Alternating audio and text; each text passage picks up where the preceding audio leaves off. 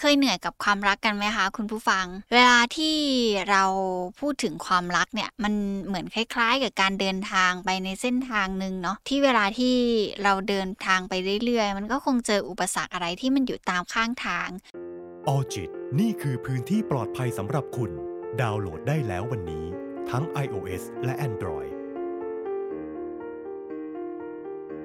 ดีค่ะคุณผู้ฟัง ยินดีต้อนรับเข้าสู่ออจิตพอดแคสต์วันนี้อยู่กับอีฟรัชดาพรศรีวิไลนักจิตวิทยาคลินิกค่ะ เคยเหนื่อยกับความรักกันไหมคะ คุณผู้ฟัง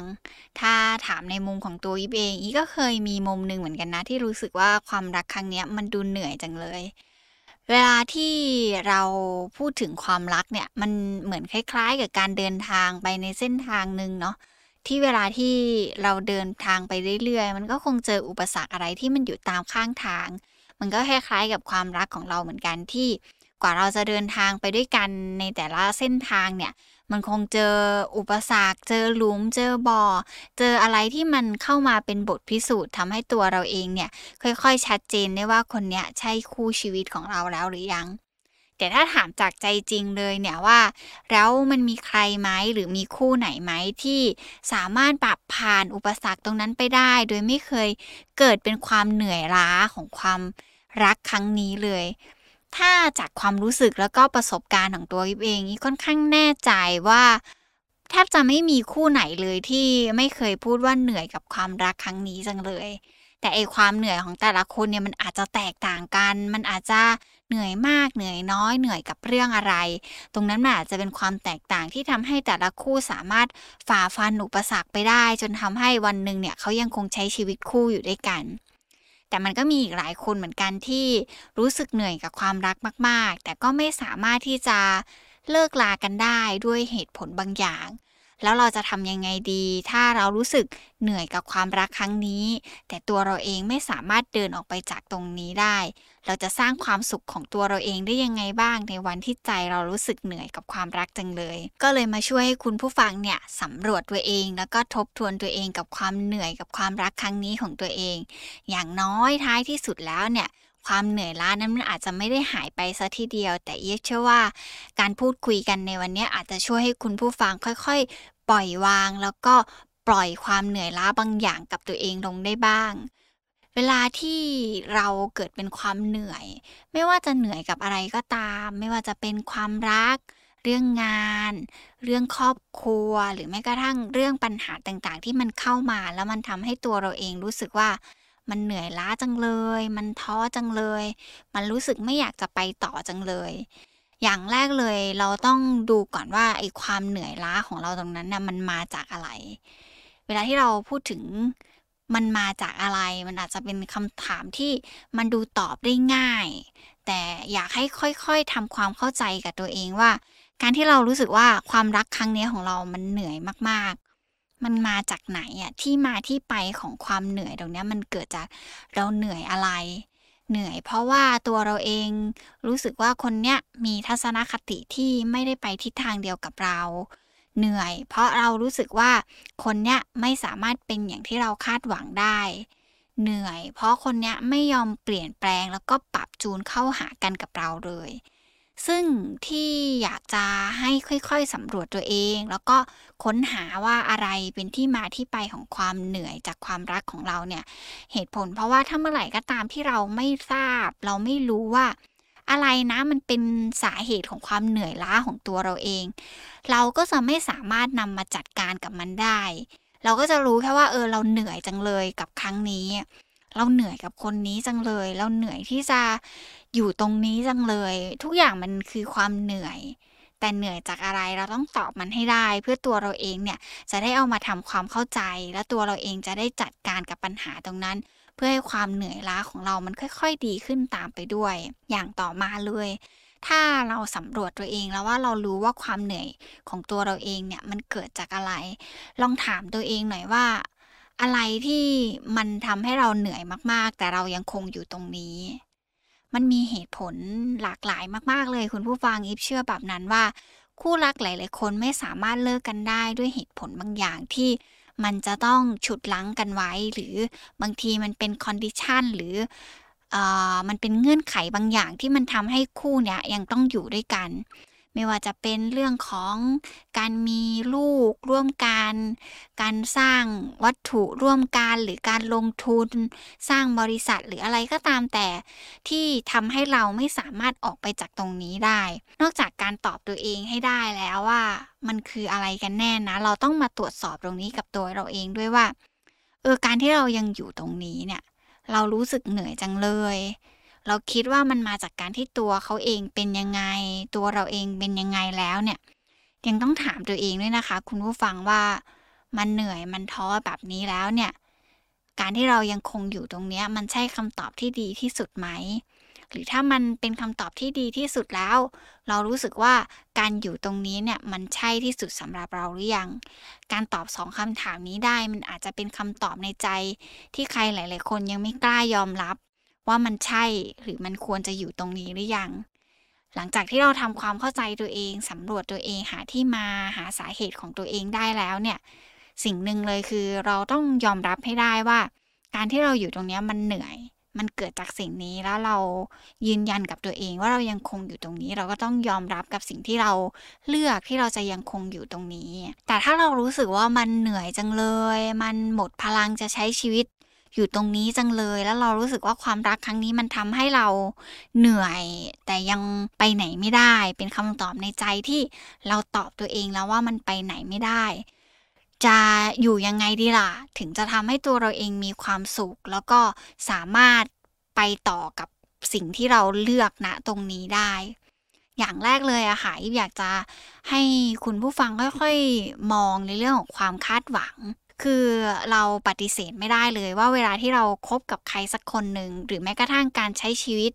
ในสังคมเราอะเราก็จะมีความคาดหวังอยู่ในนั้นเสมอไอความคาดหวังนั่นแหละ มันเข้ามาเป็นส่วนหนึ่งที่ทำให้เรามีความรู้สึกเหนื่อยมากยิ่งขึ้น บางคนอาจจะคาดหวังให้เขาเป็นอย่างสเปคที่เราวางไว้ บางคนอาจจะคาดหวังว่าเขาควรจะเปลี่ยนแปลงตัวเองตามที่เราอยากจะให้เป็น หรือบางคนแม้กระทั่งมีความคาดหวังในลักษณะของการที่บอกอะไรเขาควรจะทำในแบบที่เราบอกไปแบบนั้น ซึ่งเมื่อไหร่ก็ตามที่เราคาดหวังแบบนั้นอยู่เสมอ แล้วเขาเนี่ยไม่เป็นอย่างที่เราคาดหวังเอาซะเลย ความรู้สึกเหนื่อยล้าของเรามันเกิดขึ้นแน่นอน มากกว่าความรู้สึกเหนื่อยล้าตรงนั้นที่มันเกิดขึ้นแล้วเนี่ย บางทีมันตามมาด้วยความรู้สึกว่าเราเศร้าจังเลย เรารู้สึกผิดหวังในตัวเองจังเลย บางทีบางคนเนี่ยก็อาจจะรู้สึกว่าผิดหวังในคู่รักของตัวเองจังเลย จนทำให้เราเนี่ยเหนื่อยจากความรักครั้งนี้มากๆ เพราะฉะนั้นตัวเราเองอาจจะลองลดความคาดหวัง ในสิ่งที่เราตั้งความหวังไว้กับเขาลงหน่อย อย่างน้อยแล้วเนี่ยตัวเราเองจะได้ผ่อนจะได้เบาใจบางอย่างลงด้วย พราะเมื่อไหร่ก็ตามที่เราไม่คาดหวังอะ่ะ เราก็จะไม่ผิดหวัง และตัวเราเองก็จะได้ไม่ต้องเหนื่อยกับความรักครั้งนี้ของตัวเราด้วย อย่างต่อมาเลย เราควรจะมีช่องว่าง มีช่วงเวลาที่เป็นของกันและกัน อาจจะไม่ได้หมายถึงว่าเราจะต้องให้เวลากันเป็นช่วงเวลาที่มันชัดเจน แต่อย่างท้ายที่สุดแล้วการที่เรารู้สึกว่ารักครั้งนี้มันเหนื่อยมากๆ เรายิ่งอยู่ด้วยกัน ยิ่งทะเลาะกันยิ่งสร้างแต่บาดแผลทางจิตใจต่อกัน ไม่ว่าจะเป็นการกระทำเป็นคำพูดล้วนแล้วแต่ทำให้เรารู้สึกเจ็บปวดในใจ แล้วก็ตามมาด้วยความเหนื่อยกับความรักของเรา เราควรจะมีช่องว่างให้กันและกัน บางทีอาจจะเป็นช่วงเวลาที่ทำให้ตัวเราเอง ได้อยู่เงียบๆกับตัวเอง ได้มีโอกาสทบทวนตัวเอง ได้มีโอกาสถามตัวเองกับสิ่งที่มันเกิดขึ้น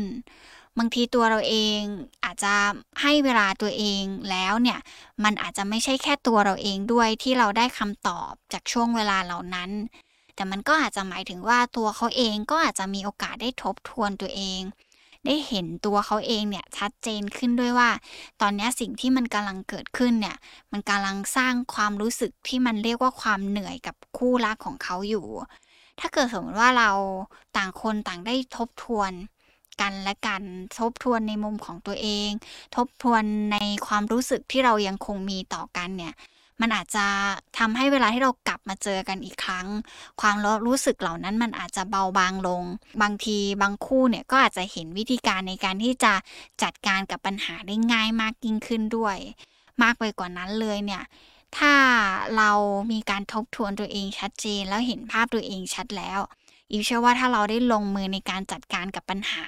แล้วก็ความรู้สึกของตัวเราเอง บางทีตัวเราเองนั่นแหละจะเป็นคนที่รู้สึกเบาบางลงมากกว่าคนอื่น หรืออย่างน้อยท้ายที่สุดแล้ว ความรู้สึกเหล่านั้นมันอาจจะไม่ได้ดีขึ้นมากนัก ความเหนื่อยล้ามันอาจจะยังคงอยู่ แต่อย่างน้อยเนี่ยตัวเราเองอาจจะได้มีโอกาสพัก จากความเหนื่อยที่มันเกิดขึ้นยาวนานมามาก ๆด้วย การให้เวลาตัวเองเป็นเรื่องสำคัญมากๆ ไม่ว่าจะอยู่ในสถานะไหนก็ตาม ตัวเราเองควรมีช่วงเวลาให้กับตัวเองที่จะสามารถทบทวนกับตัวเอง สามารถทำความเข้าใจสิ่งที่ตัวเราเองกำลังเผชิญว่ามันเกิดอะไรขึ้นกับตัวเราเองณตอนนี้ นั่นคือเรื่องที่สำคัญไม่ว่าเราจะรู้สึกเหนื่อย รู้สึกท้อแค่ไหนก็ตาม แต่เราควรจะกลับมาพักใจกับตัวเอง หาช่วงเวลาให้กับตัวเองได้เยียวยาจิตใจตัวเองร่วมด้วย อย่างต่อมาเลยก็คือ อยากจะให้ทำความเข้าใจว่าจริง ๆ แล้ว วันนี้กับเมื่อวานเป็นเรื่องที่ค่อนข้างแตกต่างกันมาก ๆเลย ที่บอกแบบนี้เลยก็คือตัวเราเองในวันนี้ก็ไม่ได้เหมือนตัวเราเองที่เกิดขึ้นเมื่อวาน เรื่องราวที่เกิดขึ้นวันนี้มันก็ไม่ได้แปลว่า มันจะเกิดขึ้นอีกในวันพรุ่งนี้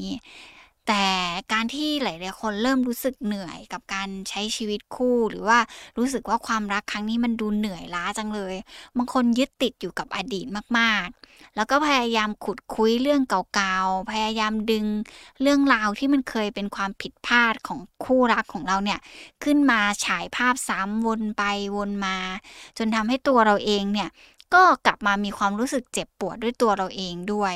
ทั้งๆทที่เรื่องนี้มันควรจะถูกจัดการแล้วเราก็ไม่ควรจะถูกดึงขึ้นมาพูดถึงในปัจจุบันอีก แต่หลาย ๆ คู่เนี่ยมักจะทำให้เรื่องราวมันเกิดขึ้นแล้วมันก็ผ่านไปโดยขาดการจัดการและแก้ไขเพราะถ้ามันเป็นแบบนั้นมันก็เหมือนกับเป็นชะงักปักกลางใจเราที่มันไม่สามารถไปไหนจากตรงนั้นได้เลย แล้ว พอมันเป็นแบบนั้นแล้วเนี่ย เวลามันเกิดการฉายภาพซ้ำความเจ็บปวดนั้นก็จะวิ่งกลับเข้ามาอีก ความรู้สึกเหนื่อยก็จะเพิ่มทวีคูณมากขึ้นไปอีก เพราะฉะนั้นตัวเราเองอาจจะกลับมาอยู่กับปัจจุบันของตัวเราเอง มองเห็นสิ่งที่มันเกิดขึ้นจริง ๆ ณตอนนี้ว่าเรากำลังเผชิญกับปัญหาอะไรกันแน่ ดีกว่าการที่เราไปขุดคุยแต่เรื่องเดิมๆขึ้นมา ปัญหาในปัจจุบันก็ยังคงอยู่ก็จะไม่ได้ถูกแก้ไข ไม่ได้ถูกปรับเปลี่ยนอะไรไปเลย ความเหนื่อยของเราเนี่ยก็จะไม่มีทีท่าว่าลดลงแน่นอนค่ะคุณผู้ฟัง อย่างสุดท้ายเลยอะค่ะ ที่ตัวเองอยากจะฝากไว้เลยก็คือเวลาที่เรารู้สึกเหนื่อยกับความรักมาก ๆ เนี่ย มันอาจจะเกิดจากการที่ตัวเราเองรู้สึกรักเขามาก เวลาที่เรารู้สึกรักใครสักคนหนึ่งมาก ๆ เนี่ย อีฟอยากจะให้คุณผู้ฟังเนี่ยค่อยๆ หันกลับมามองตัวเราเองด้วยนะคะว่า ตัวเราเองเนี่ยกลับมารักตัวเองบ้างหรือยัง เพราะใครหลายๆคนทุ่มเวลาทุ่มความรู้สึก ไปกับการที่เราให้กับคนที่เรารักมากๆ แต่ในขณะเดียวกันตัวเราเองลืมเสียงความรู้สึกภายในจิตใจของตัวเราเอง แล้วการที่เราจะเยียวยาตัวเอง การที่เราจะรักษาความรู้สึกในจิตใจของตัวเราเองให้ดีขึ้นได้เนี่ยอย่างแรกเลยที่เราควรจะเลือกทำมันคือการที่เราดึงความรักตัวเองกลับมา การรักตัวเองมันไม่ใช่การที่แบบเราเห็นแก่ตัว ไม่ใช่การที่เราจะทำอะไรก็ได้ตามที่เราต้องการทั้งหมด โดยที่เราไม่คำนึงของคู่ชีวิตของเราเลย แต่การรักตัวเองมันหมายถึงว่าตัวเราเองกลับมาเห็นตัวเราเองมีตัวตนอีกครั้งหนึ่งเราหันกลับมามองเรื่องความต้องการที่อยู่ลึกๆของตัวเราเองจริง ๆ สร้างความรู้สึก บางอย่างที่มันเคยขาดหายไปในความเป็นตัวของเราดึงมันกลับเข้ามา อะไรที่เราเคยอยากทำอะไรที่เราเคยชอบก็ค่อย ๆ ดึงมันกลับมา แต่การดึงกันกลับมาเนี่ยมันไม่ได้หมายถึงว่าเราจะไม่คำนึงถึงอีกคนหนึ่งเนาะแต่การรักตัวเองที่ดีมันคือการที่เรารู้จักที่จะรักและรู้จักที่จะให้ไปด้วย บางครั้งเราไม่มีนิยามความรักที่มันชัดเจน ก็เลยทำให้หลาย ๆ ครั้งเนี่ย เรากับคู่รักมักจะเกิดเป็นความเหนื่อยล้าด้วยกัน แต่ถ้าเมื่อไหร่ก็ตามที่ตัวเราเองมีนิยามความรักที่มันชัดเจน เราอาจจะรู้สึกว่ามันจะมีแนวทางในการที่เราจะอยู่ร่วมกับคู่รักของเราได้ดีมากยิ่งขึ้น มันอาจจะเกิดเป็นความราบลื่น เกิดเป็นความสุขได้ง่ายขึ้น แล้วตัวเราเองก็อาจจะเหนื่อยน้อยลงไปด้วย สิ่งเหล่านั้นเป็นสิ่งสำคัญมาก ๆ เลย ที่จะช่วยให้ตัวเราเองเนี่ยรู้สึกว่าความรักครั้งนี้เนี่ยมันดีต่อใจเราแล้วมันไม่สร้างความเหนื่อยล้าให้กับจิตใจเราอย่าลืมนะคะ คุณผู้ฟังว่าเราเนี่ยเป็นคนหนึ่งที่สามารถจะจัดการกับปัญหาได้ค่อนข้างดี เรามีศักยภาพในตัวของเราเองมาก ๆ เลย เราแค่อาจจะต้องให้เวลากับตัวเองในการค้นหาที่มาที่ไปของความเหนื่อยล้าในจิตใจของเรา ทบทวนตัวเอง หาเวลาให้กับตัวเอง แล้วก็อย่าลืมกลับมารักตัวเองด้วยนะคะ วันนี้ขอบคุณมากๆเลยค่ะ ที่รับฟังไว้เจอกันใหม่ EP หน้า สวัสดีค่ะออจิตนี่คือพื้นที่ปลอดภัยสำหรับคุณ ดาวน์โหลดได้แล้ววันนี้ ทั้ง iOS และ Android